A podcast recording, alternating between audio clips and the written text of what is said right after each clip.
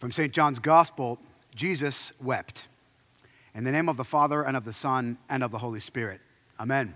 Please be seated.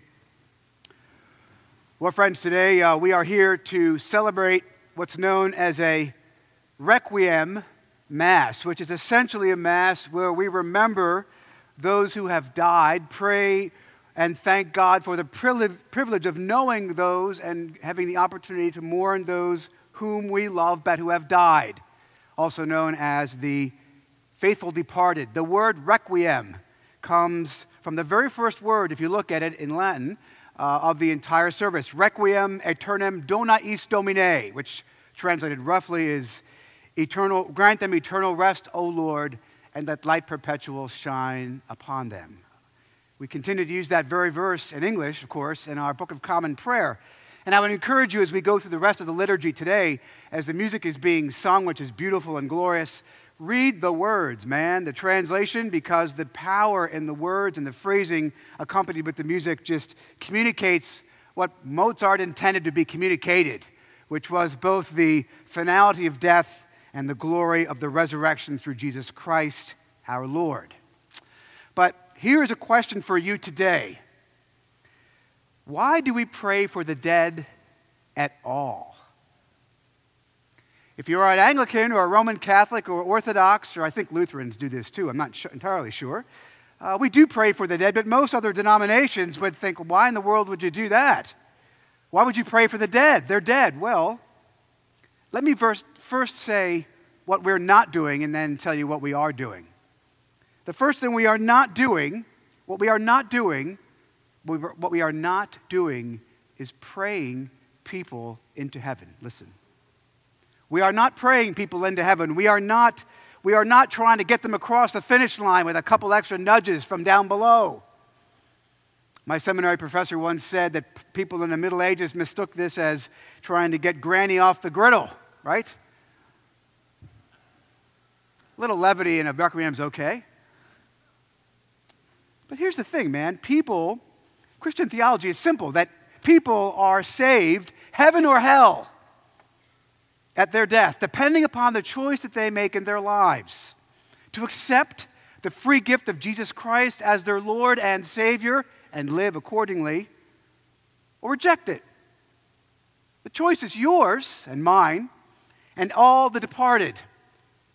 And we pray today for not the dead at large, but for the faithful departed, those who have died with the assurance of Jesus Christ as their Lord and Savior, to save them from hell. That is whom we pray for today, the saved. That's who we remember today, the saved. And you know, if it sounds strange, we actually do this every week. If you come to church here, you know that ordinarily, we pray for the dead at the prayers of the people. We do pray for them, remember them, that they would grow in holiness even as we wait for Christ's return. We do pray for them every week. But we actually don't just pray for them, we actually pray with them. I'll read it to you. Once I say it, you'll realize what I mean. Every Sunday, every Mass, actually, we say the following prayer right before the Sanctus prayers when the bells are rung. We say, therefore, with angels and archangels and all the company of heaven, we laud and magnify thy glorious name evermore, praising thee, God, and saying, holy, holy, holy. Let me read that again. Therefore, with angels and archangels and all the company of heaven. Well, who's that? Dead Christians. So we don't just pray for them, friends. We literally pray alongside them and alongside angels and archangels. Your dead friends, your family who are saved. We're not just praying for them, we're praying with them.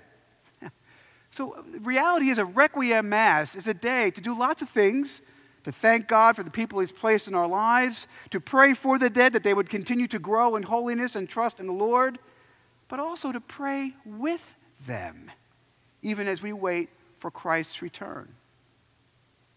But there's one more thing that I want to talk about briefly this morning, that nobody ever talks about, that what a requiem does, it gives us an opportunity and a chance to mourn, M-O-U-R-N, mourn.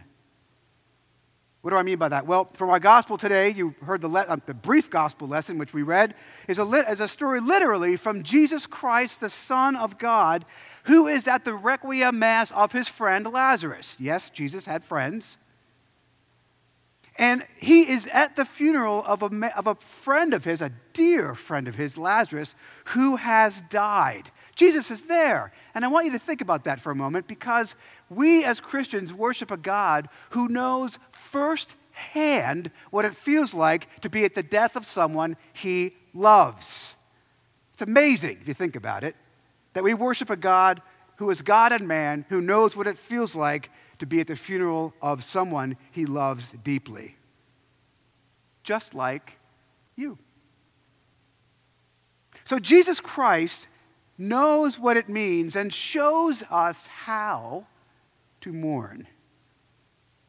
Now I'll show you this. The English word says that Jesus arrived at Lazarus' funeral. He sees the body of Lazarus, or the tomb rather. Come and see. They show him where Jesus is. And the English translation says, Jesus wept. It is the shortest sentence in the entire New Testament. It's two words in English. It's only one word in Greek. The New Testament originally is written in Greek. This is a translation of the Greek. Jesus wept. Well, what does that sound like to you? I don't know about you, but for me, the word weep sounds like a sniffle, right? A little hesitancy, like you'd weep when, your ice cream cone melts when you were a kid, right? Which you might not know, you do if you come to church here, but if you don't, you might not know that the Greek words have a greater semantic range, meaning the Greek words that are translated can sometimes mean things far broader and far more profound than the English translation allows us. For example, this word, the Greek word Jesus wept, is one word, kaleio. What does that mean? Listen to this. It doesn't just mean weep. It doesn't just mean that. It does mean all of the emotional stew that goes with a situation like this. If you've ever buried someone you love, or been to a funeral of someone you love, or been by the bedside of someone whom you loved when they died, you felt this. Kaleio, sadness, right?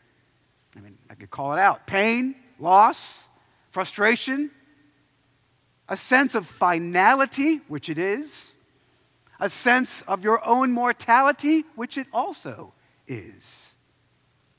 That word kaleio, that Jesus confronts Lazarus' death today, means all those things, sadness and pain and loss and finality and mortality and all those things that go along with it. But there's one word, one nuance that weep does not capture. And nobody ever talks about this, but it's there. That word weep also means anger.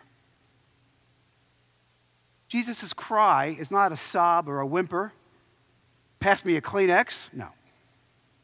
His kaleio is a gut-wrenching cry of pain and loss and sadness and anger. Don't miss that nuance. It's really important.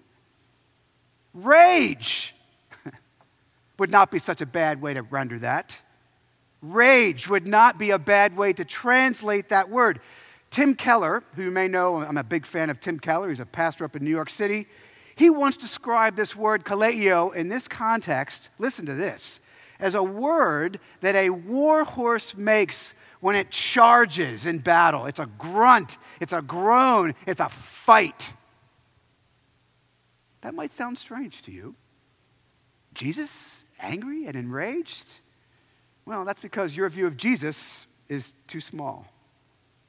And quite frankly, if you've ever loved someone who's died and been at their bedside and maybe held their hand or watched them die in front of you, you dig down a little, you'll feel that too. You felt it. So have I. Sadness and loss and pain and anger and rage. And a lot of times that anger and rage gets directed at the doctors or the nursing staff or yourself or God. What do we do with this anger that's real?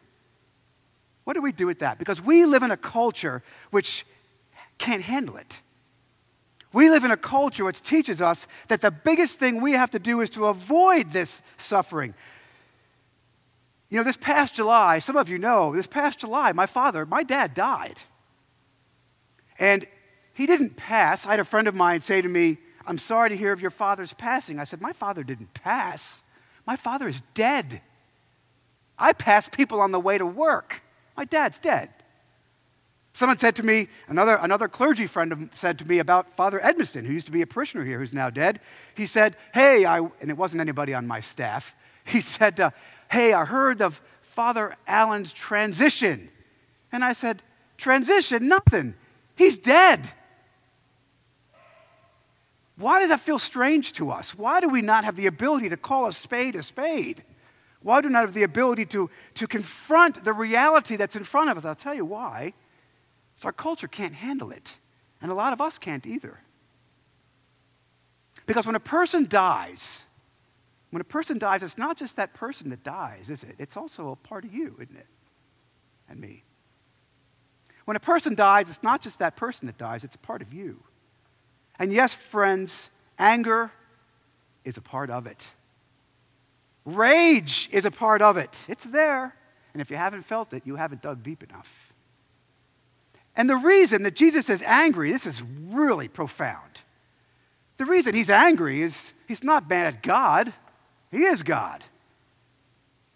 Listen to this. What Jesus is angry at, what Jesus is enraged about, is the reality of death itself.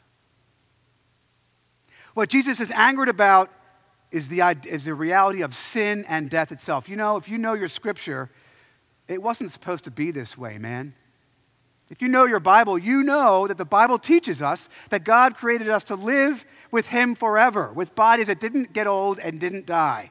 We call that Eden, the Garden of Eden. It's only 2 chapters in the book. Because by chapter 3, we see the introduction of sin and brokenness into that Garden of Eden. And we also see the introduction of disease and evil and suffering and death. The point is, this is not the way God intended for us to live. This life, the life that you have, I have right now, is not the way God intended for us to live. A requiem is not natural. And that is why Jesus is enraged. It's kind of like when your kids get themselves into trouble. What have you done? Who's done this to you? That's the idea. So what's the fix? Well, as we hear and pray through this liturgy today, you see 2 themes in Christian theology. One, an absolute confronting the facts. People die, married to the joy of the hope in Christ. Because Jesus Christ, the war horse, his anger, his rage leads him to fight the fight from the foot of Calvary on the cross, to die on that cross to pay for my sins and for yours, for anybody who agrees to accept that gift and to offer us restoration and heaven and hope. And he also tells us that when Christ returns, the dead shall be resurrected with new, physical, real bodies that don't get old and don't die and don't suffer. My grandfather once said to me, "That's awfully hard to believe." And I said, "Well, Grandpa, does Jesus lie?" And he said, "Nope." I said, "Well, that's what he teaches us, that when he comes back, we are resurrected with him." In effect, we join him in a reconstituted, renewed Eden. See, friends, for the Christian, a requiem is a time to mourn. It is a time to confront and feel sadness. It is a time to confront the anger and pain and even the rage that lives in your heart. But to realize, not to run from it, and also, don't pretend it's not there. But thirdly, recognize that Jesus Christ has conquered that death for us once and for all. Friends, this world is not the way that God designed it to be. But as Christians, even as we mourn, we rejoice. We thank Jesus Christ, who saved them, who offers to save us, and to restore us to our Father in heaven, and to give us the victory over death itself. Shall we pray? Father, we thank you for those we love and who have died. We thank you for the lives of those you have placed in our path on this life. Even as we mourn their loss, remind us to be thankful for the gift of them in our lives, and most importantly, thankful for your Son, Jesus, who died to save them. In his name we pray. Thank you for tuning in to our Trinity Episcopal Church podcast. To find out more about the work God is doing through Trinity, visit us online at trinitybureau.org and follow us on Facebook.